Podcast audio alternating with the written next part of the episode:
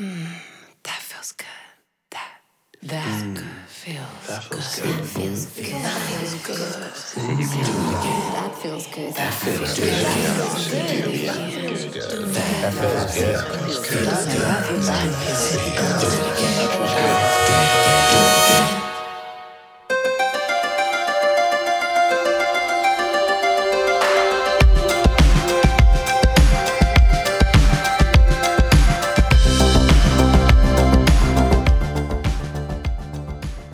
I denne uges udsendelse bruger vi endelig lidt tid til at dele ud af vores store kærlighed til danske The Minds of 99. Vi anbefaler musik fra gode gamle Shubidua og lækker britisk pop fra Jesse Ware. Og så kigger vi på en lækker dansk singlehitliste fra 1988. I dag har overskriften på Ekstrabladets hjemmeside kort og godt skrevet ordet sindssygt. Og det er ikke så tit, at Ekstrabladet bruger så sindssyge ord om ting, der sker i musikindustrien. Men i dag er ordet vel et eller andet sted berettiget, fordi i dag er det kommet frem, at The Minds of 99 på bare et par timer har solgt 100.000 billetter til parken. Og selvom vi skriver den 9. måned, altså september, så skal jeg da ellers lige love for, at sommeren er tilbage, Andy Tennant. Ja, du tosset. Hvad foregår det, der? Det er jo fuldstændig vanvittigt. Er det klimaforandringerne? Det kan godt være. Ja. Jeg er i hvert fald faktisk trukket ud af shortsene. Ikke fordi jeg har specielt meget er shorts trukket ud af shortsen simpelthen. Jo, men eller jeg er trukket i, faktisk i jakkesæt, fordi jeg synes, det der, når man er med på arbejde igen, så skal man have en blæser på, så skal man have et par jeans Jamen, på. det er du da ikke på i dag. Nej, ikke i dag. Ikke Det er jo i fordi, du har været ude og lave et eller andet tysk arrangement Det har jeg. i en park. Det har jeg simpelthen. Ja. Det var fremragende her. Ja. Ja, det var godt. Ja. Det gik godt. Ja, og det var med hvad? Nogle 7. klasser eller Det hvad? var 7. klasse. Ja. Ja, ja. Og hvad laver man? Altså, er det sådan noget med, at man skal recitere gamle Falco-tekster ude i Solgårdsparken der, eller hvad? Jamen, der var nogen, der skulle gøre red for Sascha Lappesens øh, øh, altså barndom, Ja, og, og hvilken connection den har til det musik, han har lavet i dag. lige præcis, ja. Og der var jo folk, der brød græden sammen, fordi Fuldstændig. de forstod ikke helt opgaven. Og Nej, var, de anede ikke, hvem Sascha Lappesen var, måske i virkeligheden, ja. Nå, men øh, I lytter over til Noget ja. Ja. musikken, en podcast med kærlighed til popmusik, og i dag skal vi godt nok også øh, rundt i managen. Og øh, vi er jo to musikglade mennesker, kan vi vist godt sige, i hvert fald. som øh, har de fantastiske navne. Nu har jeg efterhånden nævnt dit et par gange, men jeg hedder jo Kim Pedersen. Og så blev jeg også lige nødt til at nævne, at jeg hedder Andy Tennant. Sådan. Og øh, til dem af jer, som lige nu sidder og tænker, hvad i alvideste verden foregår der? I sidste afsnit, så det var vores mix-afsnit, der sluttede I jo af med at sige, næste uge er der interview med Regine Murphy, og vi skal snakke alle mulige gode ting og hendes nye album osv. Og det vil jeg så bare sige, nej, det skal vi ikke. Fordi som vi sagde, vi håbede lidt på, at interviewet var kommet i stand, og det er det altså ikke endnu. Og øh, det, det har noget at gøre med nogle ting, som er sket faktisk inden for den seneste uges tid. Uh, Regine Murphy har været ude og udtale sig på sine sociale medier. Jeg vil ikke gå i detaljer med det, I kan selv gå ind og læse op på det, men det er i hvert fald det, der gør, at interviewet i hvert fald ikke er kommet i stand endnu. Mm. Det håber vi stadigvæk på, det kan mm. på et eller andet tidspunkt. Men lige nu, der kører vi jo så et helt almindeligt afsnit. Afsnit 48. 48, ja. ja, ja, vi, ja. vi nærmer os de 50 egentlig. Det er sjovt det der med, med afsnit 48. Altså, vi har jo lavet masser af afsnit. Mhm. Masser, ja. Dem til nye lyttere kan man jo gå ind og finde alle vores specials. Du har fuldstændig ret. Det er jo lidt misvisende at sige ja, afsnit afsnit 48, ja. 48. fordi vi har jo nærmest lavet 100, og- nogen og 20, tror jeg. Ja, ja. Men det er rigtig mange af dem er jo specials. Men det er det her jo ikke. Nej, men det er jo også det, bare- for at sige, jeg, altså, der er jo noget, der hedder studiealbums, ikke? Og så er der noget, der hedder singler, og så er der Further noget, der- listening. Further listening, alt det der, det, Ja, ja, det skal være korrekt orden. Det her, det er officielle studiealbums, kan vi kalde det. ikke? Det kan man godt sige, ja. Og det handler jo selvfølgelig om, at vi har den her fantastiske, synes vi jo selv, opbygning, hvor vi jo kigger lidt på nogle anbefalinger. Så har vi nyhederne fra musikkens verden, og dem er der mange af i den, kan Ja, jeg fortælle. Og ja. faktisk mange af dem sådan dukfriske nyheder, mm-hmm, nærmest fra i dag af. Og så har vi selvfølgelig en lækker hitliste til jer, hvor vi i dag skal tilbage til 1988. Ja, ja, 35 år tilbage i tiden. Og vi skal blive i Danmark. Det er den danske singlesalgsliste, og den kan I Danmark. godt glæde jer til, for den er fremragende. Jamen, det er... Øh, og, hvilke årstal er vi? Altså 88, når den er fra 88. Ups, jeg er uopmærksom. Det var du så lige. Men det er også fair nok. Det er også, ja. som sagt, varmt herinde i uh, sindssygt sundhedscenteret. varmt, Ja. og jeg sidder stadig med min øh, varme cardigan på. Jeg forstår slet ikke, du kan have den på, vil jeg sige. Men Andy, ja. Vi skal jo have gang i anbefalingerne, inden at du dejser om. Og Ja, ja, du har jo valgt en anbefaling, som, jeg vil sige, den kommer ikke ud af det blå, for det er jo øh, en kunstner, et band, som vi jo faktisk begge to holder meget af. Ja. Men det er jo ikke nogen, vi har snakket så meget om her i podcasten. Det er det faktisk ikke, og lidt synd, fordi jeg, jeg Ja, tror, jeg holder jo faktisk utrolig meget af band, øh, og har læst nærmest alle medlemmers biografier. Ja, det tror jeg faktisk, du har. I hvert fald dem, der er udgivet. Ja. Nogle er mere øh, Sandfærdige end andre. sandfærdige eller være læsværdige Ja, end, også måske end, det. øh, end andre. Ja. Også nogle, der bliver lidt for overfladiske, men øh, der er i hvert fald tale om Shubidua. Det er Schuberne. Schuberne, Ja, ja. som jo simpelthen har 50 års jubilæum. Ja, det har de i år. Det har de i år. Ja. Så 50 år siden, Fordi der øh, startede 19 Schuberne. 1973, og det var det år, de startede, og man kan så sige, jamen, Er fan af det, er det ikke... øh, Hvad, hvad er det egentlig for en størrelse? Og det er jo en, en Ja, størrelse... du tænker sådan genremæssigt, eller hvad? Ja, både genremæssigt, men hvad er det også for et band? Fordi det er jo et sjovt orkester på mange områder, ikke? Man skulle være lidt påpasselig, synes jeg, med at, at sige, at man godt kunne lide dem. Ja. Og samtidig så er det det bedst sælgende danske orkester nogensinde, med over 6 millioner solgte albums. Ja, men det har vel ikke altid været sådan, fordi da de slog igennem i 70'erne og i starten af 80'erne måske også, der var det vel noget, man på en eller anden måde sagde stolt med ro i stemmen, når man det- sagde, man det- godt kunne lide det, Schuberne. det, var det vel nok, men, men, men der var også... Er det ikke først deroppe omkring sådan noget sexikane men, og sådan noget begynder men, at- men sådan inden for musikmiljøet har de aldrig øh, været sådan helt Nej, elsket nej. øh, blandt mu- musikkolleger. Man kan sige, i 70'erne, jamen der skal du helst komme fra socialklasse 0. Ja. Øh, altså, der, der hersker jo den her øh, trille og meget socialrealistiske Yes, ting. ja. Og det kommer Shubidua jo ikke med. Nej, det kan man ikke sige. De er jo egentlig ikke så politiske, selvom Nej. de øh, har nogle finurlige politiske tekster. Ja, det må man sige, der Øh, stikker de lidt men, til højre og venstre. Men, men, men det er ikke nogen, som er er stor engageret i øh, politik, Nej. som man måske bedre kan høre sådan på Gasolins album. Jo, og det kan man sige, det er jo måske så også med til at forklare noget af det der med, at der måske i musikkulturen på det tidspunkt blev set lidt skævt til dem, fordi der skulle man vel være politisk aktiv på en eller anden Ja, måde, hvis man var en præcis. del af musikbranchen. Ikke? Altså, og det kan man sige, der går de jo så en anden vej. Til gengæld må man så sige, når man snakker tekster, så Mhm. kommer man jo ikke udenom, at det er nogen af de mest finurlige danske tekster, der er Det skrevet. synes jeg også. Det synes jeg også. Ja. Og så kan man så diskutere, om, om, om, om der er tekster i dag, der holder. Altså, Jo, jo. Wuffe Lov, du kan få kvinder og kære og jordbe for sjov. Ja, det kan man vel. Ja, ja, og, men jeg skal også bare lige huske, at hvis, hvis folk de så ser så tordne gale Ja. på den linje og siger, ja. er det kvinder, man også kan få for sjov? Nej, det der jordbær for sjov, Ja, ja. det er faktisk et billede af Storm P. Ja. Hvor, hvor der står i dagens rette af jordbær for sjov. Ja, lige præcis, ja. ja. Så det havde de så taget med ind, og, og nogle gange så var det jo sådan med deres tekster, de så, så er det i hvert fald i 70'erne, og det kan man også se på, på YouTube og sådan noget, der findes en masse klip, Altså sad de jo rundt om, om, om et bord, mm. og så simpelthen bød ind med, med tekst øh, universitet. Tit og ofte så havde en af dem jo et melodioplæg med. Men altså, så skrev de teksterne sammen. Jo, og man kan sige, jeg tror faktisk også, vi har nævnt før det her, men Danmark, altså teksten, er jo i virkeligheden lidt en kritik af Danmark, men en kommer jo kritik, til ja. at blive for mange øjne, eller ører er det måske nærmere, være en, øh, en, en glorificering af Danmark, ikke? Ja. Ja. Altså, de varme lande er noget lort, ja, et eller andet de, sted. de, de, ja, de bor i huler og slås. ja, lige, lige præcis, ikke? Og i virkeligheden handler det måske mere om den der... Øh, Ja, jamen, det er jo dansken på det, det er dansken, ikke? det er Ja. danskheden ja. et eller andet sted, ikke? og den, sætter, den, så krasser de lidt i overfladen ja. et eller andet sted. Det må ja. Ja. godt gøre lidt ondt. Ja. Men det er jo fantastiske orkester, og man kan sige, de er jo i hvert fald blevet personificeret igennem især Michael Bundesen, mm. og måske også Michael Hardinger, og så har mm. der jo været også lidt skiftende mandskab. Det er jo helt vildt. Ja. Hvor mange medlemmer har de egentlig haft? Ja, 18 det ved jeg. Noget. Ja, det er Jamen, sindssygt. altså, altså, de mister jo øh, to, synes jeg, af, af de store originale. Ham der hedder Jens Tage, og Ja. så Bosse Hel Christensen, Ja. som så ryger ud på baggrund af hans store alkoholmisbrug. Ja. Så får de Kasper Vinding med i Ja, 80'erne. det er rigtigt, ja. Og det er faktisk øh, for den plade, hvor han Ja. er med på for første gang, øh, jeg vil, har valgt et nummer. Vi skal, Ja, fordi vi skal jo lytte til noget vi Shubidua. skal lige høre noget nummer. Yes. Vi skal lige høre noget. Og hvad er det så, du har valgt egentlig? Jamen, jeg har simpelthen valgt øh, fra Shubidua 9. Ja. Den med Erik den Røde ude på det. Ja, det kan jeg godt huske, Der- ja. Med Ja. sejl. Man siger ellers, syveren er den klassiker. Der kunne jeg også sagtens have valgt noget, men jeg synes alligevel, øh, mit yndlingsnummer med Shubidua er faktisk på den plade her. Det hedder Askepot. Ja. Hvor Shubidua, de har lidt en kritik jo af øh, hele modeindustrien. Ja, og det er vel egentlig stadigvæk en, der er lige så vedrørende i dag, som den var for, ja, 30-40 år siden. Jo, det her med, med moden stiler, man skal være med på moden. Ja, ja, og, jo, ja, jo, jo. ja. Jo, og så, så øh, omfatter den selvfølgelig også dem, der, der sidder og syr de her øh, trøjer og bukser, Ja, ikke? Øh, helt klart, ja. At de får en dårlig løn.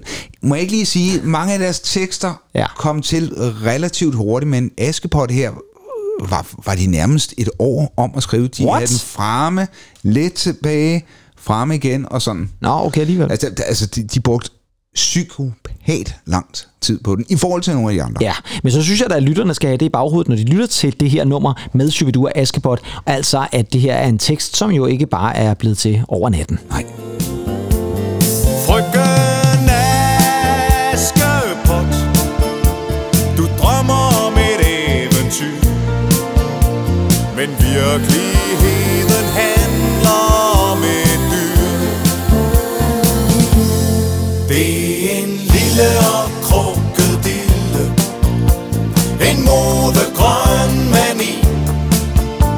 Som sidder lige der Hvor hjertet banker. Det kan få sig så lille Er dyr at krybe i. Men har du den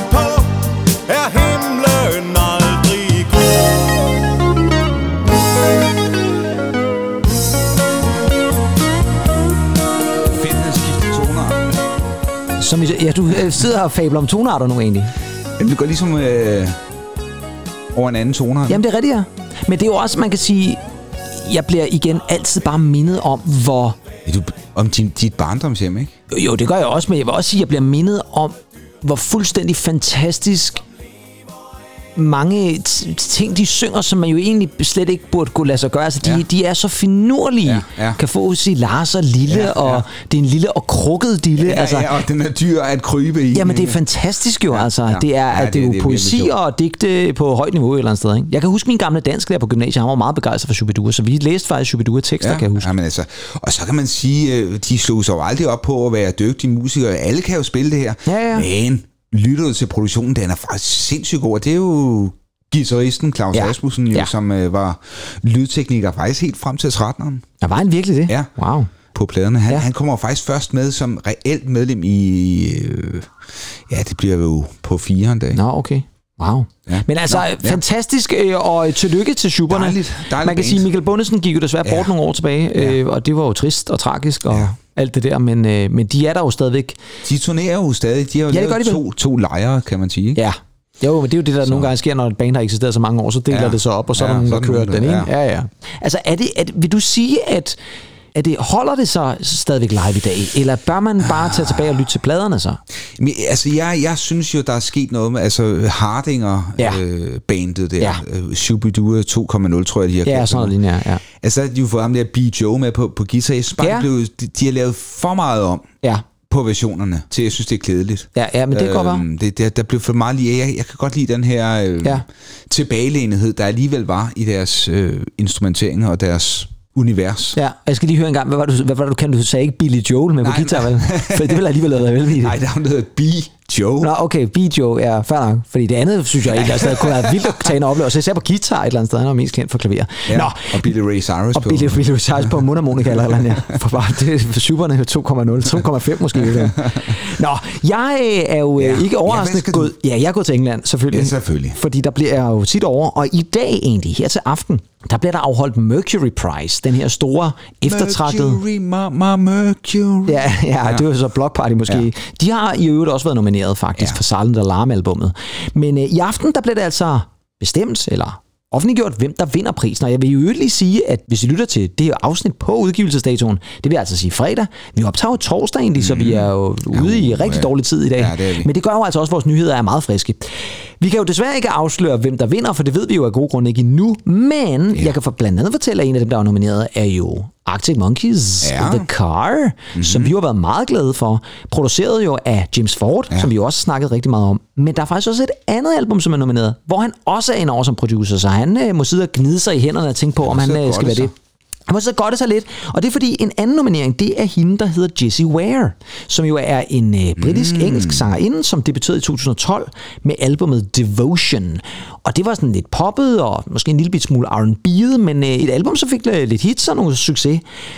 I 2020, det er det famøse corona-år, der udgav hun albumet What's Your Pleasure, mm-hmm. som var hendes fjerde album, og det blev vanvittigt kritikerrost, og solgte faktisk rigtig, rigtig fint, gik nummer tre på den britiske albumchart. Og så blev Jessie Ware faktisk nærmest cementeret som en slags disco queen, mm-hmm. fordi nu var det lige pludselig gået hen og blevet sådan lidt mere disco og poppet, og Faktisk så var det også produceret af James Ford. Det er jo helt vildt. Det er ret vildt, ja. Øh, også fordi han kan spænde over så stor en bredde af, af forskellige genrer. Nu er hendes nye album så udkommet her i år. Det kom i april, og øh, det er et album, som jo så sjovt nok også var produceret af James Ford. Men den her gang havde de så også øh, taget øh, Stuart Price med, altså ham her, som jo øh, slog må man sige, meget igennem, da han producerede Confessions og Dance Floor album med Madonna har jo efterfølgende produceret The Killers og Pet Boys og alt muligt andet godt. Men øh, det er altså en blanding af James Ford-produktioner og Stuart Price, og det kan man godt høre, fordi der er stadigvæk den her lidt R&B, funkede disco-stil, som James Ford også havde på det tidligere album, men der er altså også kommet lidt synth-pop ind over det, og det er et rigtig, rigtig godt popalbum. Det kan jeg virkelig, virkelig, virkelig virkelig godt anbefale. Og det er helt forståeligt, at det er Mercury Prize nomineret. Jeg må så sige, jeg tror ikke, det vinder det vil være overraskende, fordi de plejer altid at vælge et album, som mm. er sådan lidt mere skævt i lyden. Hvad, hvad og, tror du så, der vinder? Jamen, jeg, måske der er et band, der hedder Young Fathers, som øh, er meget populært, et engelsk-britisk band, som jeg tror godt kunne være sådan noget Critical Darling-agtigt, okay. noget som man vælger. Ja, ja. Men, øh, men jeg ved det jo ikke, det kunne også ja. være, der kommer sådan en, en, en overraskelse her. Men øh, om ikke andet i hvert fald, så synes jeg, vi skal lytte til et nummer fra det her fremragende album. Og øh, der er jo kommet nogle forskellige singler, og en af de singler, faktisk den sidste single, der blev udsendt inden selve albumet udkom, det var den tredje single, der hed Begin Again, og det synes jeg altså, vi skal tage et lytter til. Så her kommer det altså fra Jesse Ware, et fantastisk soulfunket R&B-agtigt nummer, som hedder Begin Again. There's a new moon on the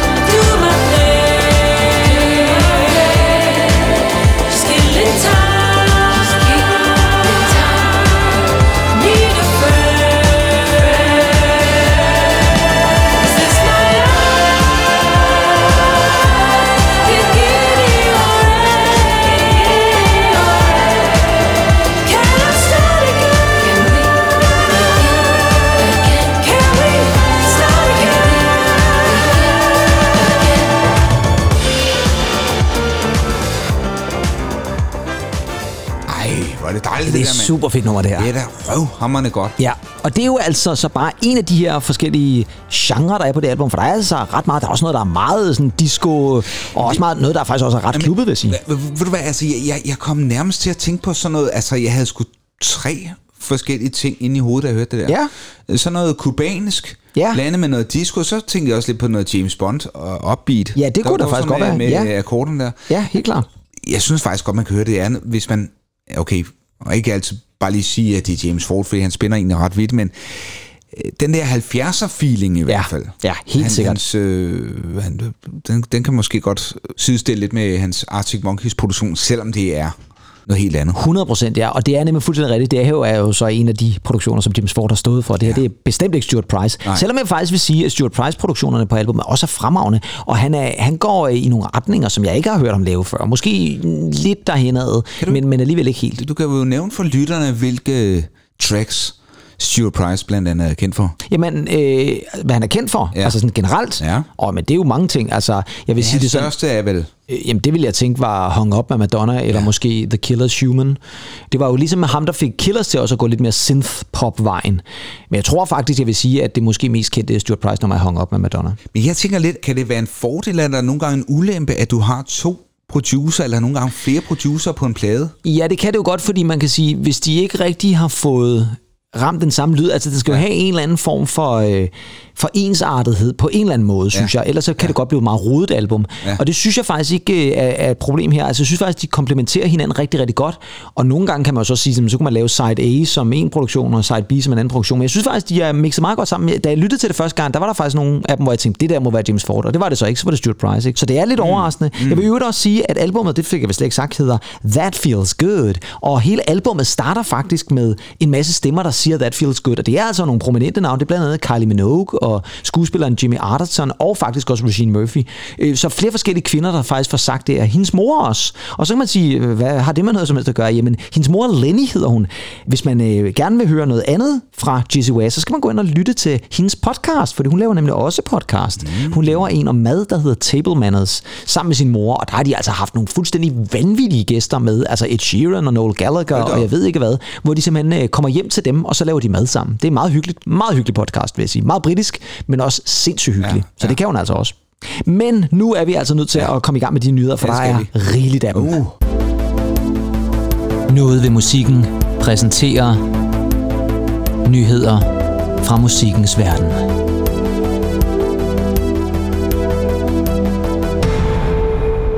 Yes, og som jeg jo så sagde indledningsmæssigt, så øh, har vi altså virkelig dukfriske nyheder, fordi i dag, der skal vores store fokus ligge på nogen, som vi har snakket alt, alt, alt, alt for lidt om. Faktisk prøvede jeg at gå tilbage til nogle af vores gamle afsnit og finde ud af, hvornår vi egentlig snakket om de her mennesker. Og så fandt jeg ud af, at det er faktisk ikke så længe siden, fordi vi lavede jo Patrice Ungoli, en masse specials der i foråret, dem kan I godt gå tilbage og lytte til. Og i det afsnit, hvor vi beskæftigede os med Patrice Ungoli fra 2011 til og med 2015, der kom der en anbefaling fra mig, det var faktisk den aller sidste af dem, af et nummer, som hed Stjerner på himlen. Mm. Fordi vi kommer ikke uden om, mm. at The Minds of 99 simpelthen er fuldstændig vanvittige. Og det jeg jo så reelt set refererer til, det er jo, at for, ja, hvad er det, halvanden uges tid siden blev annonceret, at nu skulle de simpelthen spille to koncerter i parken. Du fortæller mig ikke. Den 21. juni og den 22. juni næste sommer. Og det vilde er så, at de her to koncerter bliver sat til salg i dag. Og Andy Tennant, der gik et par timer, så var der udsolgt. Det er fuldstændig sindssygt. 100.000 det er jo billetter til parken der? solgt Jeg skal på lige- jeg skal der. luft. Ja, det tænker jeg, at du er nødt til. Og mens jeg egentlig så tager noget luft, så kan jeg jo faktisk lige fortsætte, fordi det, der altså sker, det er, at øh, billetterne bliver sat til salg, og så går der altså et par timer, og så er der altså solgt 100.000 billetter til de her fuldstændig vanvittige koncerter i næste år i parken. Det vil altså sige, at man har i gennemsnit givet... Billetprisen ligger på sådan cirka 600 kroner i gennemsnit. Nu ved jeg godt, du ikke er den store matematiklærer. Så, så kan du se, hvad, hvad Brand får, ikke? Jamen, ja, det får du måske ikke han. Der er også nogle andre arrangører. Ja, der er også en parken. Altså. Men prøv at ligesom- lægge mærke til, at der er blevet solgt billetter i dag for 60 millioner er kroner. Det er, det er skingrende vanvittigt. Det er sindssygt. Det er virkelig sindssygt. Men jeg vil så også sige det sådan, og nu kommer vi tilbage til det, jeg startede med at sige. Det er fandme også fortjent. Jamen, det er det da. Fordi The Minds of 99 er et fuldstændig fabelagtigt band. Det er det altså bare. Og øh, jeg tror, vi snakkede lidt om det, da vi havde vores øh, P3's Ungoli-afsnit, men det var jo en gruppe, som jo opstod sådan lidt, lidt lige pludselig, vil jeg sige.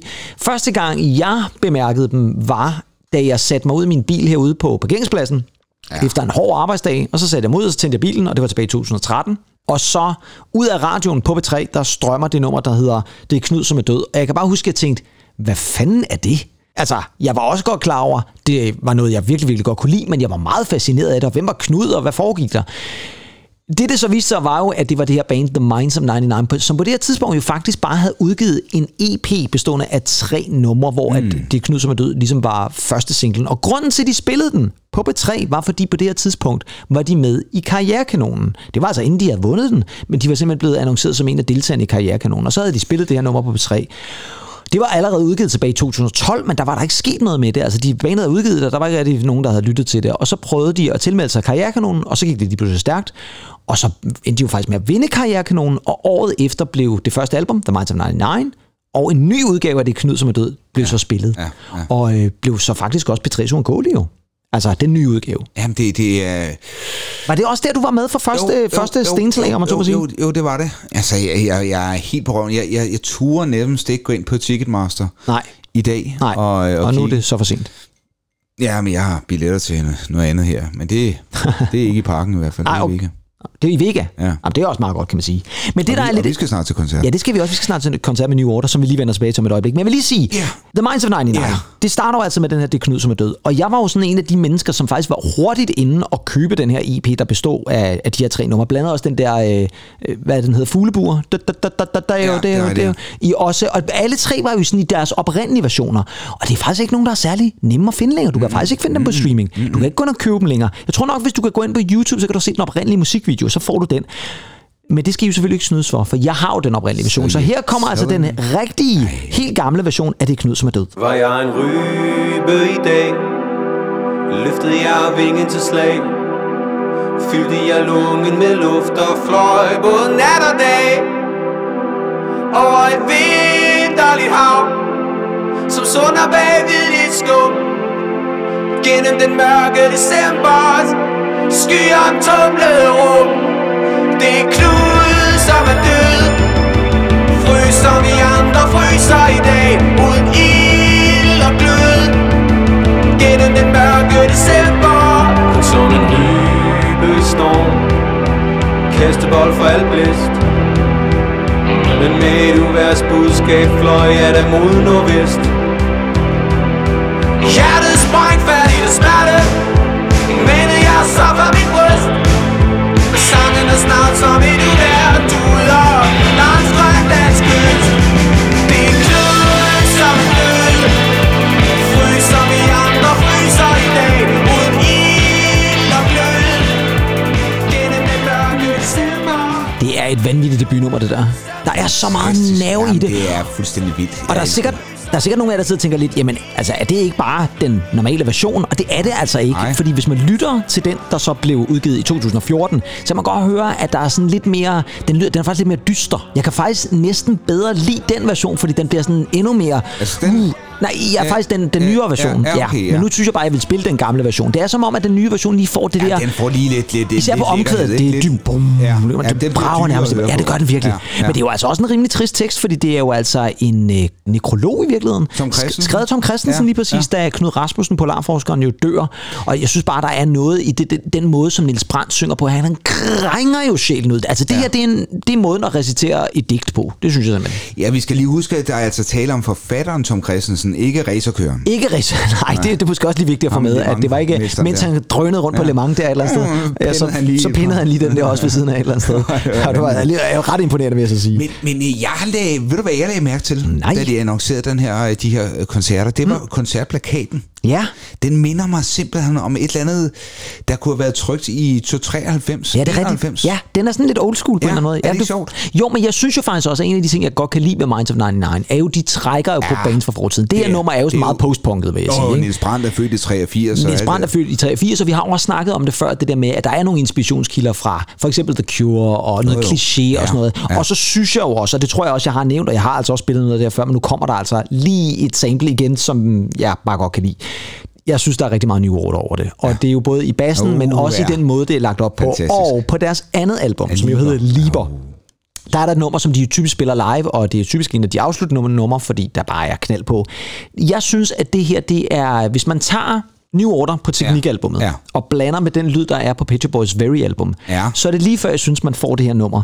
Og det er jo selvfølgelig det nummer, som hedder Hjertet følger med. Mig der går lang tid.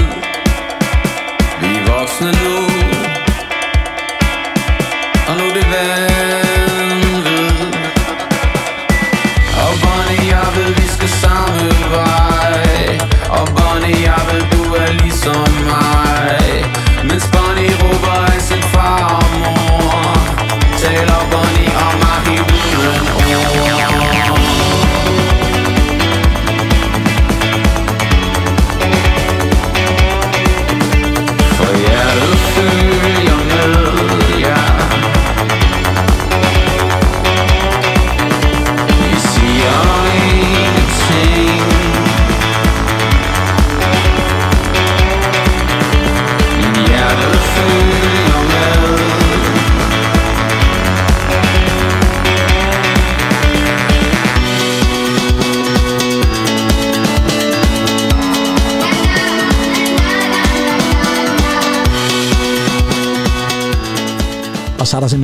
Piano for alle pengene. Så fantastisk, det der. Ja, og jeg har altid tænkt på, at hende, der synger det der, det lyder altså meget som mø, synes jeg. Prøv lige at lytte. Ja, ja, ja. Jeg ved ikke, om det er, men øh, det kunne jeg bare godt for, man kunne godt forestille, at hun lige var kommet ind. det, det minder mig simpelthen om et eller andet fra... Åh, oh, så kommer det. Men det er et fremragende Ja, nummer, det det er. Det er fabelagtigt. Men jeg synes virkelig, det har lyden af de der 90'er på en eller anden måde. Og man kan sige, altså, det er jo øh, andet albummet, som måske især giver det store folkelige gennembrud, og blandet med det her nummer, men også det nummer, som jo var en af mine anbefalinger, nemlig Stjerner på himlen, som ja, jo Ja, virkelig også øh, sparker døren ind. Det var den, vi hørte over ved Odense. Ja, det var det nemlig noget? lige præcis, ja. Og så kommer der, efter min mening, Ja. mesterværket. Ja, Ja, det er hovedalbummet Solkongen. Jeg synes, det er et fuldstændig mageløst godt album. Mm. Og øh, det sjove var jo, det blev udgivet jo i to dele. Man udgav først den ene halvdel, og så kom den anden halvdel, og så blev det ligesom sat sammen til et album. Og jeg synes virkelig, at det er der, hvor de piker totalt. Minds of 99. Og det er jo også ja. der, hvor man kan høre, at nu har de fundet deres... Det er der, hvor Niels Brandt måske virkelig finder sin rigtige sangstemme. Mm, mm. Men man kan også høre, at de har hver fundet deres rigtige roller, og, mm. og, og, og det spiller bare totalt på det album, synes Ja. jeg. Ja, det er jo, det, det er jo fuldstændig øh, vidunderligt album.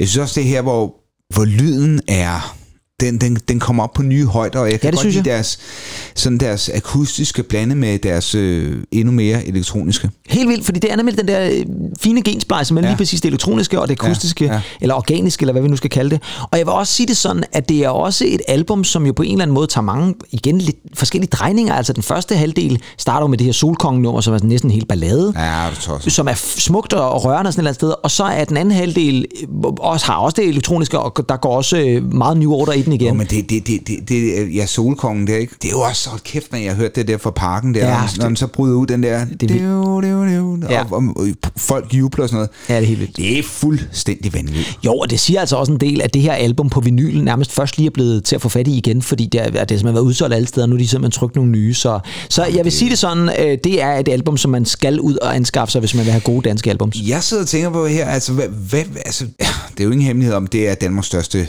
band, vel nærmest. Det vil jeg sige, det er. Det tror jeg, det er. Ja. Det tror jeg, nogen, det nogen vil sige, det er stadig Big Fat Snake, men altså, altså hvad, hvad, hvad, de, de kan jo ikke overgå det her. Det bliver i hvert fald svært, og jeg Hvor, hvor, hvor, hvor skal de spille henne næste gang? jo, ja, på den måde, ja, ja det, det kan de vel ikke. Det, det, bliver, det bliver parken Det, fremover. det bliver parken fremover, ja. Og jeg vil også sige det sådan, jeg synes også, og det er ikke for at sige, at jeg ikke bryder mig om Minds of 99 mere, fordi jeg holder virkelig meget af dem, Ja. men jeg synes ikke, de har lavet noget, der er lige så godt, som det, der var på Solkong. Siden. Ja, det det ved De jeg, har- hvad du siger. Ja. Og du jeg, at ændre. Ja, og jeg vil sige, jeg vil, sige, jeg er, jeg, det- jeg er ikke stået af på dem, det er jeg ikke, Ah. men jeg kan bedre lide noget fra de første tre album. Og jeg er også simpelthen nødt til at sige, Ja. ja. at, at et nummer, som jeg jo synes øh, er noget af det bedste, de nogensinde har lavet, du ved godt, hvad det er for et nummer. Vi har bare aldrig spillet det før, så nu spiller jeg det.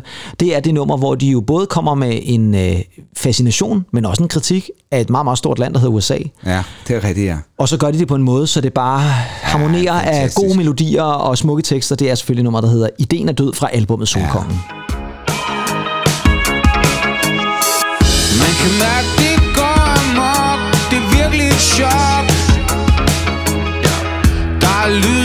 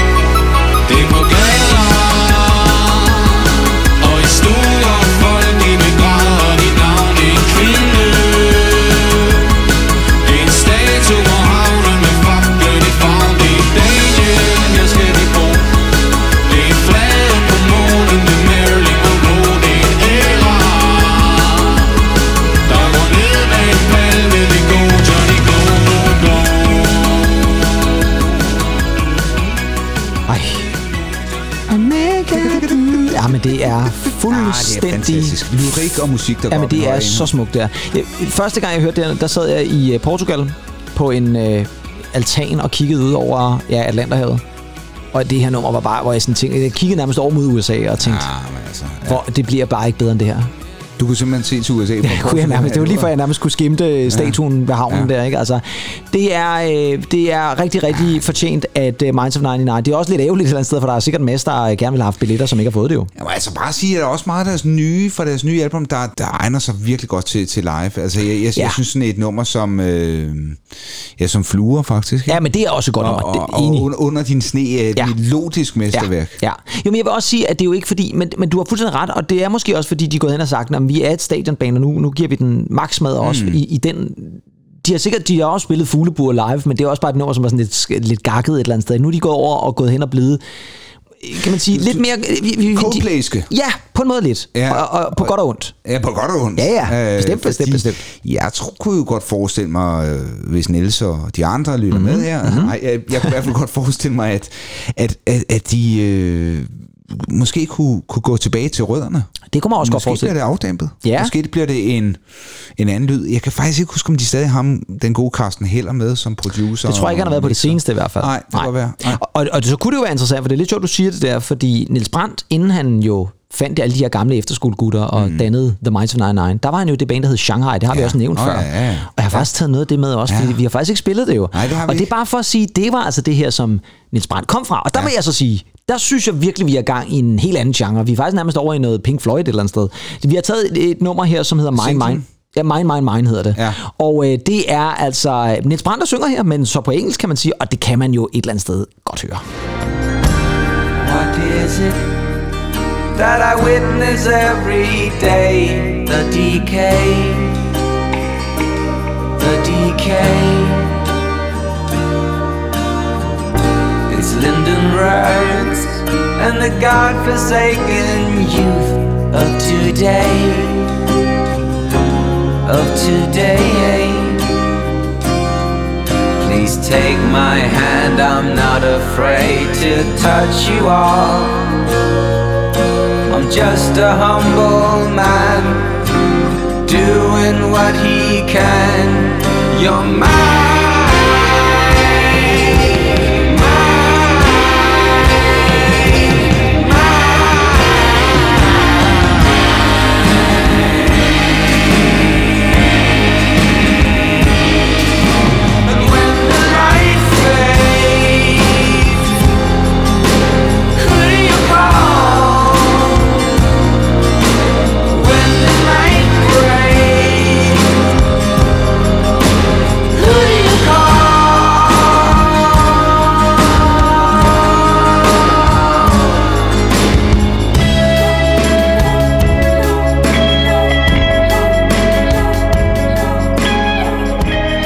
Så er det nærmest øh, David Gilmour, der kommer ind her og spiller Ja, guitar et eller er helt ikke? det er virkelig nogle øh, engelske referencer her. Ja, det må man sige. Men jeg må ærlig indrømme, jeg var meget begejstret Ja, for jeg Shanghai. Jeg godt kunne virkelig, virkelig godt lide, og især det her nummer, jeg synes, det var fantastisk. Ja, så havde de også mere optavnet nummer, ikke? Øh, Jo, de havde- optavnet. Optempo. Uptown Girlet nummer der. Ja. Så er vi tilbage til Billy Joel.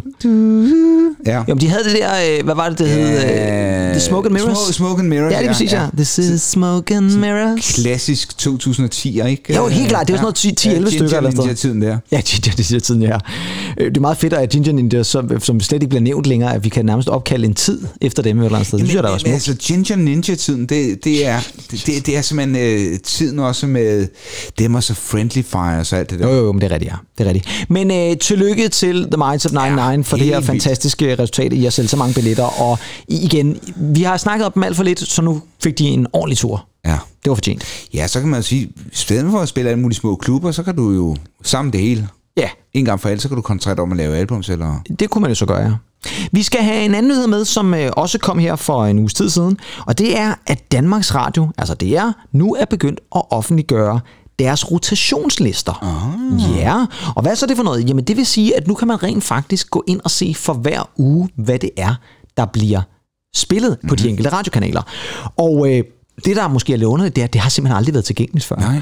I England, på BBC har man jo gjort det mange år. Der har man altid kunnet gå ind og se, hvad der er blevet øh, pl- playlistet som A og B og C. Det er typisk nogle bogstaver, man bruger. A-listen, det er der, hvor man virkelig skal spille det mange gange. B-listen, lidt færre gange. Og C-listen, det er der, hvor man bliver spillet et par gange. Og det er måske også der, hvor de nye numre starter ja, et ja. eller andet sted.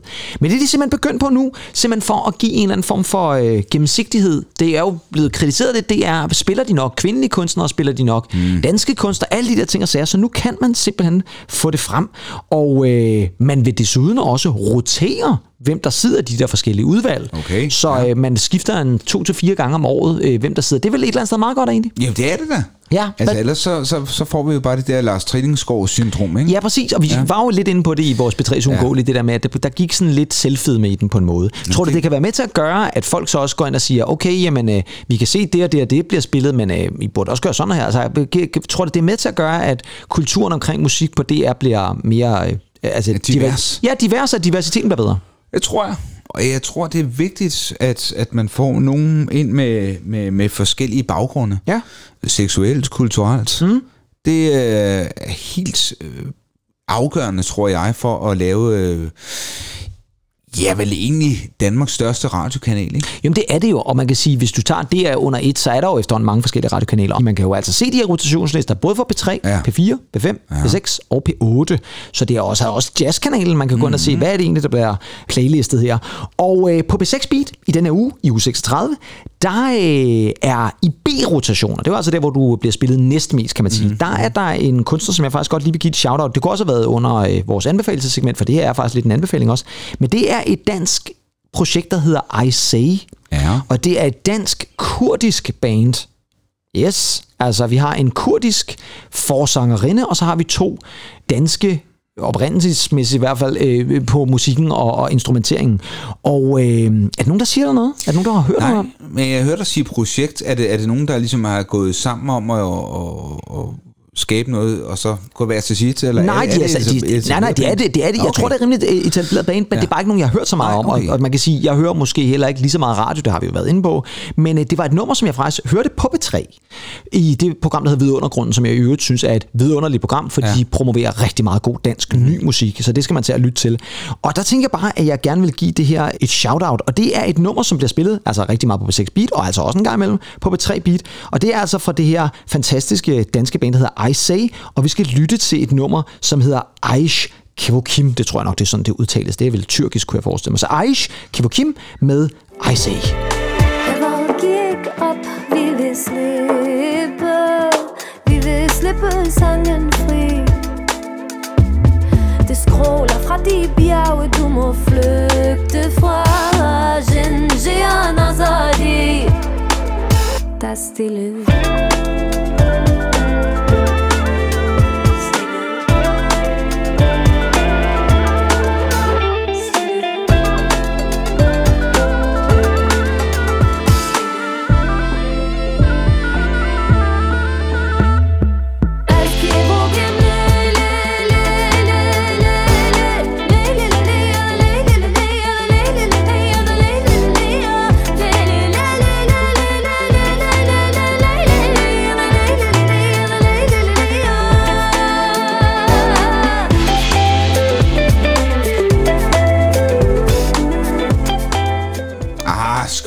guitar ja, det synes jeg virkelig, det er. Super, super fedt. Sådan rigtig sommerligt ja. og sådan lidt uh, house. Ru- sådan et uh, rooftop bar igen. Det snakker vi typisk om. med, med vores uh, bæksøl der, ikke? Ja, vores bæksøl. Vi står og klamrer os til en bæksøl, mens Oh, af, af de her fantastiske IC altså spiller baggrund. Jeg synes, det er et rigtig godt nummer, det her. Skønt. Sagde du kurdiske referencer? Ja, kurdiske og tyrkiske Ja, referencer, må man ja. sige. Ja, så øh, jeg synes bare, det her det var øh, værd lige at give en øh, bemærkning. Men man kan jo altså gå ind og se de her lister. Hvis man går ind på dr.dk, så øh, vil man kunne se de her rotationslister. Generelt synes vi vel bare, det er en god idé, at, øh, at man, øh, man, man, man offentliggør sådan nogle ting. Men det, er jo, det burde være sket lang tid. Men, men altså, de, de, her, de, skal vel have, de skal vel ramme en eller anden bestemt lyd. Altså, det, det går jo ikke, at det er for, for meget øh, rose rosen. Øh, Nej, nej. Slakkeparate. Nej, præcis, altså. og, det, og det er jo det, man kan sige, man kan også godt se på rotationslisterne, Ja. ja. at, at der er meget, altså for eksempel på, kan jeg se, at både P4 og P5 spiller enormt meget dansk musik, og det er jo fint, Ja. det, er jo, det er jo sådan, det gerne skulle være.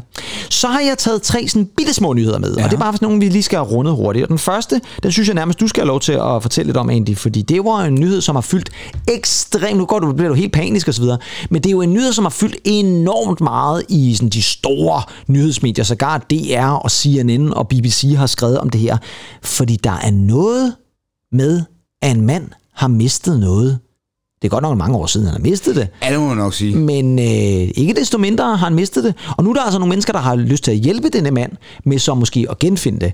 Og manden, det er jo ikke her hvem som helst. Vi har snakket om ham mange gange. Det er jo Mr. Sir Paul McCartney. Ja. Men en af de spørgsmål er, hvad pokker er det, han har mistet? Jamen, han har jo mistet sin mødom tilbage i 1961. Ja, det er lidt vildt, hvis de så hvis de finder, finder den igen, vil jeg så sige. Det vil jeg så måske tænke er lidt underligt. Nej, øh, han har simpelthen mistet sin gode gamle, øh, ikke en cigarkasse, men det kalder man jo- lidt, øh, hans Ja. gamle Høfner bas Ja. fra 1961. Ja. ja. Han mistede den ikke i 61. Nej, det gjorde han ikke. Nej. Han mistede i sådan noget slut 70'erne eller sådan noget lignende. Jo, det gjorde han, men, men den er jo sådan fra 61, ikke? Ja, men hvad, og det var sådan noget, var det på turné i hvad, i Tyskland eller sådan noget, synes jeg, jeg læste? Ja, det, men man kan sige, han, han købte den jo i, i Hambro i 1961. Nå, det var også et, i Hamburg, han købte den simpelthen. Ja, ja okay. og, og det er jo hvis man tænker på, hvor meget den værd er i dag, så, så er det, han købte den for, det var 260 kroner. Ja, det var ikke mange penge. Selvfølgelig måske mange penge dengang. Det var måske Jo, bare det nok- lommen, men det, det, er jo altså den, der har leveret hits som uh, Love Me Do og Ja. uh, She Loves You og Get Back. Um, Så flere gode numre. flere rigtig gode numre, ikke? Men, men nu er der altså kommet en, en storstilet eftersyn, faktisk en global eftersyn med projektet Den Forsvundne Bas, som øh, har med englænderen Nick Wass, han står bag. Ja, Og han har jo blandt andet skrevet en bog om Den Forsvundne Bas. ja. Altså, han skrev en hel bog om den forsvundne McCartney Bass der. Ja, Ja. og, men i en samtale med... man få en hel bog ud af det? Det er vanvittigt. Jo, du, du kan jo skrive noget, så meget, ikke? Altså, Jo, det er rigtigt, ja. Ja. Hvis, hvis uh, Stephen King kan skrive en bog med et lampemonster, så... Ja, så kan man selvfølgelig skrive en om en, ja. Ja. en forsvunden bas, ja. ja. Men egentlig spørgsmålet er så, Ja. hvad er så mest sandsynligt? At man finder Ja. Paul McCartneys gamle bas, eller at man finder Loch Ness uhyret, fordi det er jo også en ting, der er blevet søgt meget efter her det seneste stykke tid. Altså, hvad er chancerne? Fordi jeg tænker også, hvis man lige pludselig finder ud af, at man lægger ind med den her bas, mm. så er det godt, at man ikke lige siger, jamen, den har jeg da, McCartney. Altså, så kan du godt, at man bare beholder den jo. Give me the money. Ja, præcis. Ja, men det, ja, så, så, måske... Så, så, så skal der jo øh, løse penge sådan ren... man blackmailer simpelthen McCartney for bassen der. stil der eller sådan noget, ikke? Jo, præcis. Øh, Jo, det er der ikke nogen, der lider samme skæbne som uh, Steve Buscemi så. Nej, blackmail. Hvad fanden er det også, sådan hedder det med, med Gibson Ransom der? Så er det måske right. Paul McCartney. der- Give me back my son. Give me back my... Ja, er my- Paul McCartney, der, my- my bass der, ja. der er øh, sammen med... Rene Russo, som jo hvis det er en, en, glem, en glemt skuespiller der fra, fra midt-90'erne der. Hun spiller stadig rollen som konen der. Hun kan spille Linda McCartney så. Ja, måske. Ja, præcis. Men egentlig, øh, det var også bare for at sige jo, at det er jo en nyhed, som har fyldt rigtig meget. Ja. Var det noget, der påvirkede dig, øh, McCartney? Fordi det virker som om, McCartney er med på det. Jeg vil sige, hver gang jeg, jeg ser Paul McCartneys navn, så, så bliver jeg nervøs. Er han død? Nå ja, det kan jeg godt forstå. Er der et eller andet, men Ja. ja. så var det heldigvis bare noget om en, øh, en forsvunden bas, ikke? Ja. Altså heldigvis, jo jo, det, det er da meget sjovt. Mm. Øh, bliver den nogensinde fundet? Det tænker jeg ikke, den gør. Nej, det, det tror jeg heller Men ikke. fint, at der er nogen, der har lyst til at prøve at finde ja, det i hvert fald. men man skriver en bog om det. Ja, det synes jeg vildt. samtale med Paul McCartney. Ja, ja men måske. altså, Ja.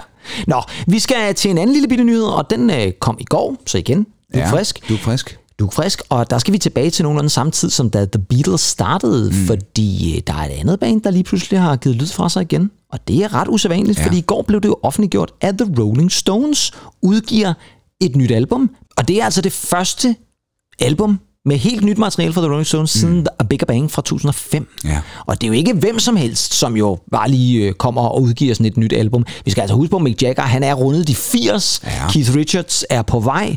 Ja. Og øh, Ronnie Wood, han er, han er så et par år yngre, tror jeg nok. Ja, Charlie Watts er Han er desværre død, men ja. han er med på albumet, fordi det er simpelthen øh, ham, der spiller nummer, med, trommer på et par numre i hvert fald. Det er noget af det sidste, der så er tilbageværende. Ja, ja, okay. Og så er det faktisk lidt interessant, fordi det er også blevet offentliggjort, hvem der ellers optræder på det her album. Det gør blandt andet Bill Wyman, deres mm. gamle bassist, som simpelthen er tilbage igen. underlig bassist. Jo, men det er også ret vildt, at han lige er med igen. Ja. Så går der rygter om, at Elton John er med på albumet. Ej. Han skal være med i det hele efterhånden. Lady Gaga optræder. Stevie Wonder optræder. Og måske uden bassen Paul McCartney. Åh, hold da op. Han skulle også være med. Ja, Det ja. er fantastisk. Må jeg ikke også lige sige, alt det der medierne skrev dengang, de var faktisk skide gode venner, Rolling Ja, det var Stones de. og Det er rigtigt. Det, er, det var de. Ja. Har du nogensinde lyttet meget til Rolling Stones? Ja, altså jeg, jeg øh, i, mit, mit senere liv faktisk, Senere liv, ja. ja, Ja. ja. vil jeg sige, altså Ja. jeg er jo elsker jo den plade, de kom med i 80, øh, 81, den hedder Tattoo, jo, hvor starten oh, var ja. med på. Åh oh, ja. ja, det er også godt nummer. Altså hele, hvad fanden er det, den hedder Bleach, øh, Let, Let It Bleed. Ja.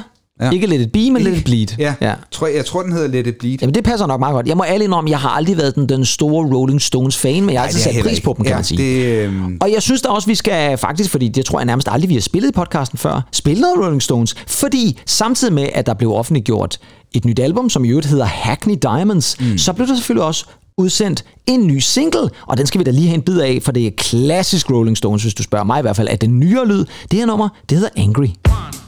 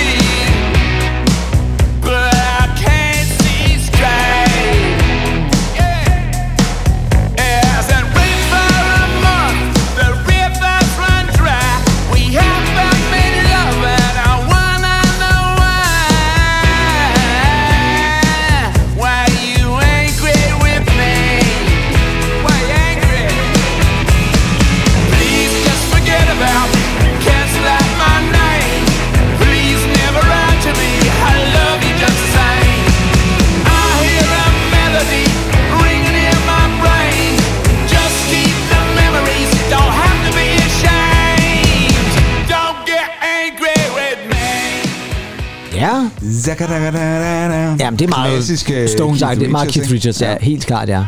Ja, super fedt, faktisk. Jamen egentlig et meget godt nummer Ja, et eller andet ja, sted. jeg. Og igen, jeg har altså meget, meget svært ved at få mit hoved omkring det der med, det der, det er en 80-årig mand, der synger det der, det forstår Ja, jeg slet ikke. det, er- det, det, der er måske også kommet andre producer-teknikker, ikke? Åh, oh, det er der jo nok, det er der nok. Men jeg mener altså så ikke, at Charlie Watts er med på lige præcis det her nummer. Det er vist ikke ham, der spiller trommer på det her nummer. Nu fik jeg lige at genopfriske min uh, Rolling Stones erindring her, så Ja. vil jeg gerne lige anbefale det 70-album, der hedder Exile on Main Street. Ja. Og til nye uh, Rolling Stones-lyttere mm. vil jeg tro, at det er et godt sted at starte, faktisk. Ja, men det er jo altid godt lige at, at finde ud af, hvor, for det er jo kæmpe, kæmpe, kæmpe stort katalog. De må, og det er nogle, nogle af 20 albums, de har udgivet indtil videre. Og der er vist også forskel på, hvor mange der er udgivet i England og USA, så ja. det, det er sådan noget lignende.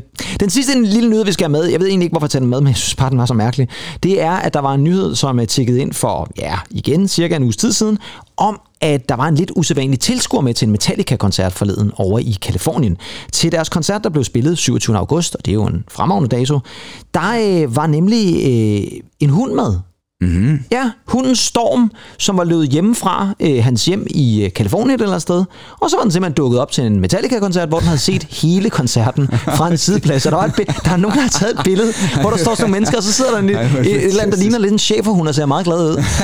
Og det synes jeg simpelthen bare var den mest mærkelige øh, Ej, ting. vidunderligt. Men øh, dem, der ejer Storm, har også udtalt, at, at den efter sine er meget glad for Metallica. så, så det Ej, går, jeg elsker det. det er fremragende et eller andet sted. Ej, jeg elsker det. Og det det er fede det skør, skør verden. Ja, det er lige før. Øh, og det fede er så faktisk også, at Metallica også har omfavnet det og skrevet om det på deres øh, Instagram og Twitter, hvor, den, hvor de skriver, at she had a great time. Det Storm, vil jeg så umiddelbart tænke, var et, et, et herrenavn. Men det kan være, at det er anderledes med hunden. She had a great time listening to her favorite songs, including Barks Eterna, Master of Poppies and The Mailman That Never Comes. Så de har også haft lidt humor Ja, ind i ja, det. ja, ja. Men, øh, men ja, ja. Altså, Ej, det er sjovt. det synes jeg bare et eller andet sted var Ja, en, en, en lidt morsom nyhed, kan ja. man sige. Men øh, nu har vi beskæftiget os meget med nyheder. Nu skal vi beskæftige os med noget andet, vi også holder meget af, nemlig hitlister. Hitlister fra fortiden.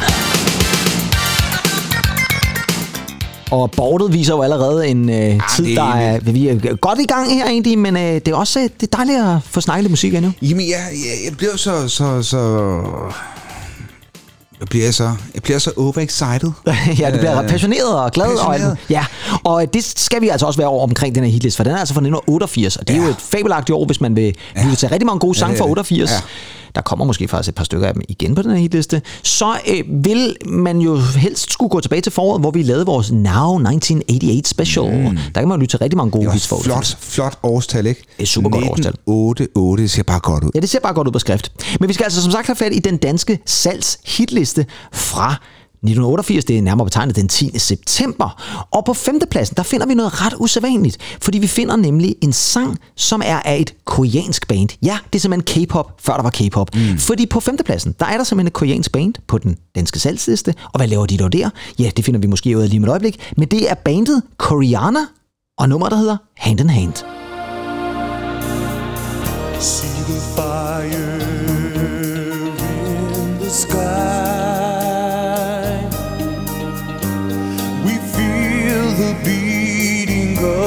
our hearts together.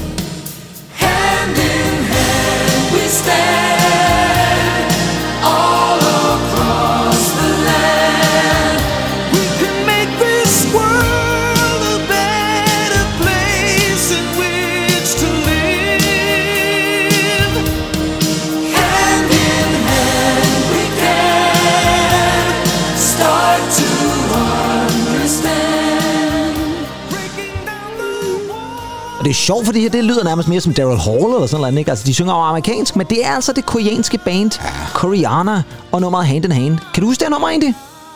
Jeg synes, det lyder så meget andet øh, Ja, det gør det i, måske i nok. 1988 i hvert Ja, fald. det kan det godt øh, være. Og sådan et lidt reklameagtigt nummer. Ja, det kunne man faktisk godt forestille sig. Nej, det Men spørgsmålet er egentlig, hvad i alvideste verden laver det som den femte mest sælgende single den 10. fuldstændig vildt. september i Danmark? Hvordan kan det gå til? Koreana. Ja, Mm-hmm, Hvad skete der i 88 egentlig?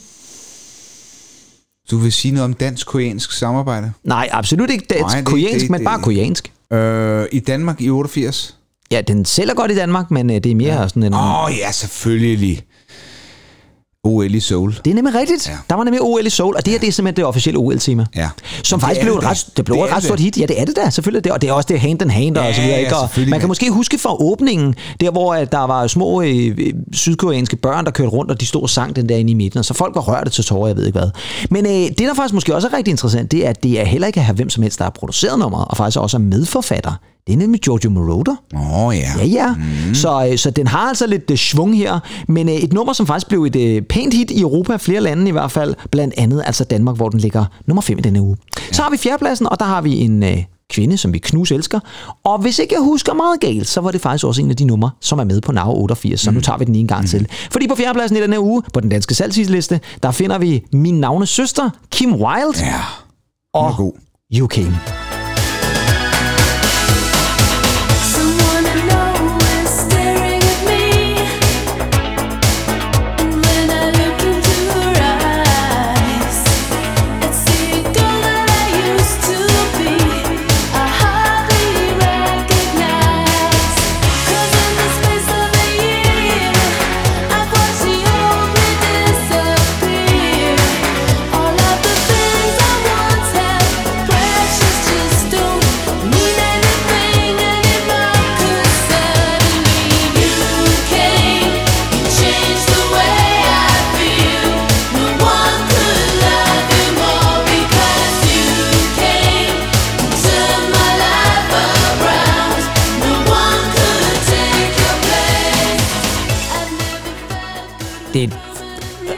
herligt popnummer, det her.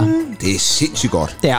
Nu spørger du til produceren. Nej, det gør jeg faktisk ikke. Jeg vil Nej. mere øh, faktisk komme med den kommentar, at det her det er muligvis det første nummer, jeg kan huske med Kim Wilde. Fordi mm. jeg begyndte jo sådan at lytte til det her musik, jeg stadigvæk et eller andet sted lytter til i dag, i 87 og 88. Ja, så jeg kan siger du. huske det er meget tydeligt på øh, musikvideoen fra tv'et af det her store, flotte hår, hun havde og så videre. Ikke? Altså, jeg kan bare huske, at jeg rigtig godt kunne lide det her nummer dengang også. Ja. Hun, er, hun er en skøn kvinde. Men så vidt jeg husker, er nummeret produceret af hendes bror, ikke? Er det ikke sådan der? Rick Wilde, tror jeg nok. Nå, Rick Wilde. Det tror jeg nok, ja. det var. Fordi der var flere af numre, som han var i hvert fald en over. Det her det bliver et kæmpestort hit i Europa. Ender faktisk også med at gå nummer et i Danmark på single-hitlisten et par uger senere. Så øh, Havde hun ikke også en bror, der hed River Wild, eller var, var, det, var det bare en film? det var Meryl Streep, ja. ja. Grish. Var Randy Russo også med i den måske? I en lille Ah, det var Kevin Bacon.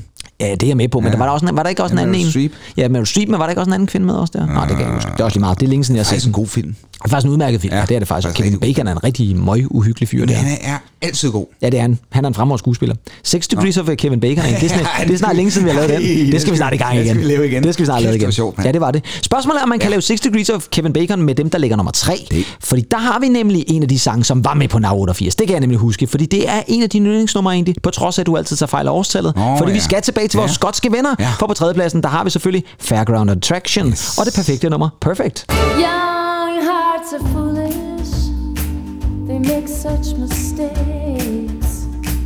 They are much too eager to give their love away. Well, I have been foolish too many times.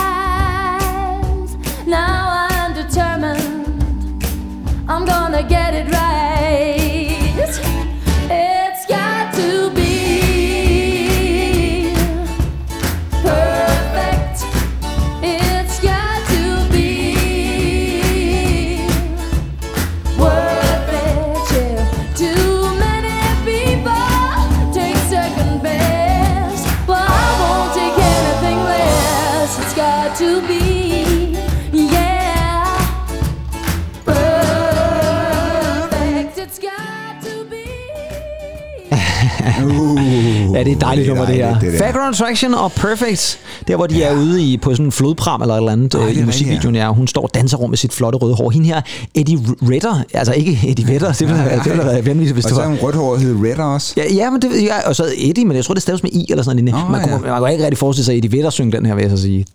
Ja, nej, nu prøver, jeg, prøver at være Peter Steele der igen. Ja, eller ham fra Crash Test Dummies måske vi lidt mere. Hvad hedder det så? Jeg skal også lige sige, at det her var jo et kæmpe stort hit. Nej, det, kan, det kan han ikke. Nej. Det, det tror jeg simpelthen ikke på. Det var et kæmpestort hit i rigtig meget af Europa, og selvfølgelig også i England, hvor det jo vandt en Brit Award for bedste single, og de vandt faktisk også for bedste album, for det album, der hedder The First of a Million Kisses, som Uh. faktisk er det eneste rigtige album, der kom. Ja. Der kom faktisk to, men det andet album blev faktisk først udgivet, efter de var gået i opløsning. Så det var sådan en meget kort karriere, de havde. Så blev de vel også øh, rødt ikke noget publishing, i hvert fald har man i hvert fald hørt øh, Jo, det her det- nummer Ja. til rigtig mange reklamer. Jo, men det kan jo så godt være, fordi uh, Eddie Redder og company ja. Ja. Der har, har valgt at... Eddie Vedder. Ja, eller Reader. Jeg ved faktisk ja. ikke, hvordan du udtaler det, men jeg synes, Eddie Redder er sjovere Ja, et sted. ja, ja. ja. Vi skal til andenpladsen, og øh, nu havde vi jo en øh, koreansk sang, eller et koreansk Mhm. band, der sang på amerikansk. Mm-hmm. Nu skal vi gå hjælp med at have en fransk kunstner, der synger på fransk. Uh. Ja, ja, på andenpladsen i den her uge, på øh, den danske single top 5 chart, der har vi nemlig franske, og det er jo et dejligt navn, Frans. Frans. Frans Gall. Kan du huske hende? Ja, Nej, det var ikke overbevisende, Nej, vil jeg sige. det var det faktisk ikke. Nej, det var overhovedet ikke, nej. Frans Gall er i hvert fald nummer to, og det er hun med det her nummer, som hedder Ella Ella. C'est comme une gaieté, comme un sourire, quelque chose dans la voix qui paraît nous dire viens, qui nous fait sentir étrangement bien. C'est comme toute l'histoire du peuple balance entre l'amour et les espoirs. Quelque chose qui danse en toi. Si tu l'as,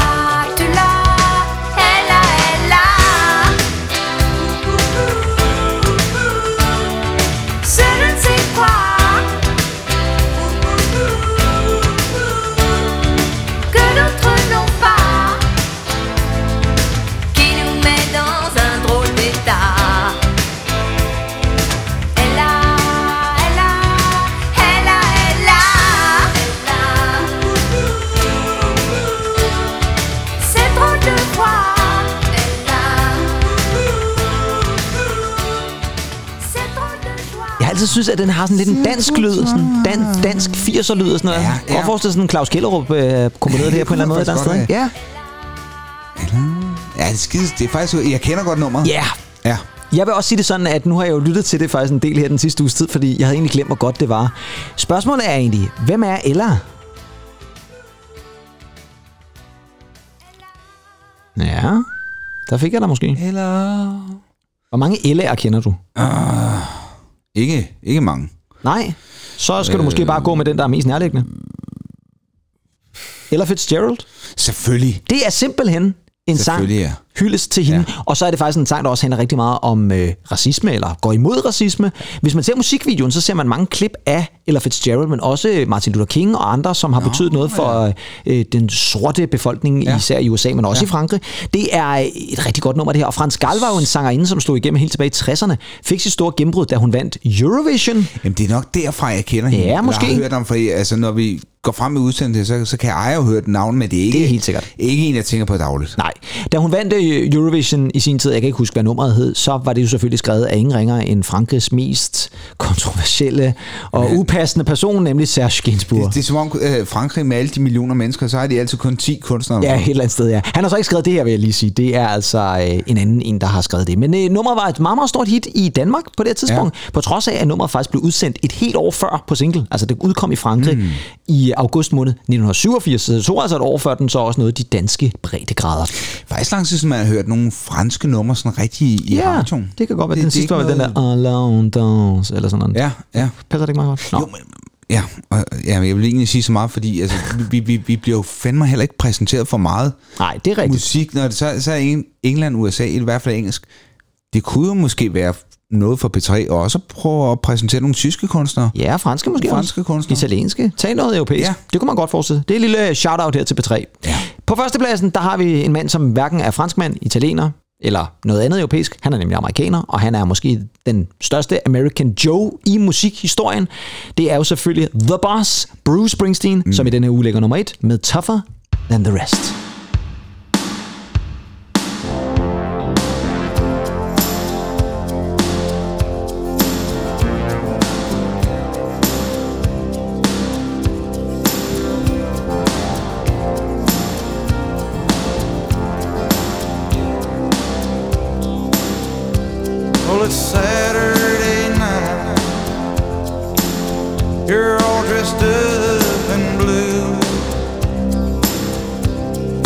Watching you a while.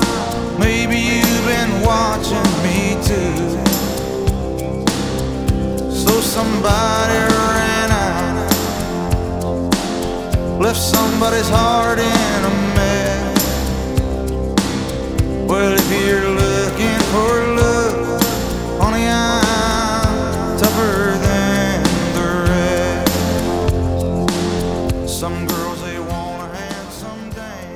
Et kraftfuldt nummer her fra Ja, Bruce The Boss Springsteen med Tougher Than The Rest. Det her nummer til gengæld, det kunne jeg faktisk godt forestille mig, Eddie Vedder synge. Og some girls, ja, det kunne han godt uh, prøve sig igennem. Hvorfor skal du hele tiden lyde som ham for Typo Negative? Jeg ved ikke, hvad der foregår. Eller Crash Test Dummies. Eller Crash Test Dummies, ja. Du skal Eller- finde din indre Vedder, Ja, tænker jeg. ja. ja. Har man sådan en? Jo. Har alle en indre Vedder? Det ved jeg ikke. Jeg tror måske, mange burde egentlig have sådan en indre Billy Joe Armstrong, eller... Ja, sådan noget lignende. Man lige kan finde sin, sin syd, sydstatsmand, øh, eller måske. Once. Jamen, det er stadigvæk Nå ja, det- Crash det Test var- det var det var. Ja, nu skal du stoppe med det her. Nå, vi skal, også, vi skal også til at afslutte det her, fordi det er et meget, meget langt afsnit, som øh, nærmest har maratonlængder lige nu. Men jeg synes i hvert fald, at det er interessant, at det her ligger nummer et. Især fordi, at den her sang, Tougher Than The Rest, som faktisk er en af Springsteens største hits, blev slet ikke udsendt som single i USA. Overhovedet, den er kun øh, udsendt som single i Europa. Og det er ellers en af de numre, han spiller rigtig meget til hans koncerter. Så øh, danskerne tog ham imod ham, og øh, De er altid taget godt imod ham. det har de taget rigtig, rigtig godt imod, ja. Mm. Helt sikkert.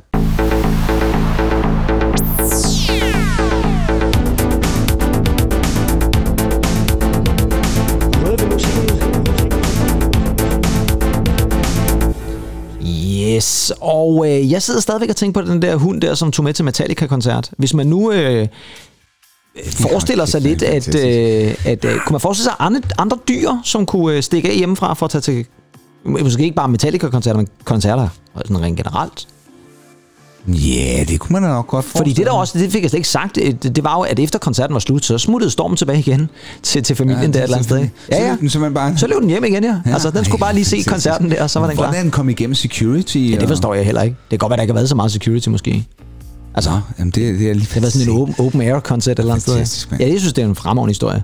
Men øh, i hvert fald så kom vi igennem vores fuldstændig vanvittige mastodontiske maratonafsnit af et normalt afsnit. Hvor- Øh, hvor meget er vi oppe på? Ja, lige nu står der 1.16. Det tror jeg så alligevel ikke, den ender på, vil jeg så sige. ej, der- der er bliver nok- vrøvlerier, der- Ja, vrøvlerier og ting, der skal klippes fra, fordi nu er klokken jo nærmest også bevæget sig lidt op ad eftermiddagen her. Men egentlig, det var jo endnu en gang en fornøjelse at være i selskab med dig og snakke musik, som vi altid. Og mm, vi vil jo sige, det er jo ikke fordi, vi promoverer os selv sådan alt for ofte, men øh, hvis der er nogen af jer, der godt kan lide at lytte til noget ved musikken, så må I meget gerne gå ind og give os et like inde på en af podcast serviceserne, eller skrive til os på Facebook, hvis Ja. man har øh, Vi- et eller andet godt på hjertet. Vi vil gerne god svarrate. Det må man sige, og vi vi har. vil altid dialog med vores lytter. Det er altid hyggeligt, ja. Ja. ja. I næste uge, der skal vi endelig til det, fordi der skal vi til at sige tillykke til et musikblad, som er dansk, Ja. og som stadigvæk eksisterer. Fordi her i september måned, der er det præcis 40 år siden, af GAFFA startede, nemlig tilbage i 1983. Og det skal vi selvfølgelig kigge lidt på. Så øh, skal vi have sagt tillykke til dem egentlig. Som geburtstag.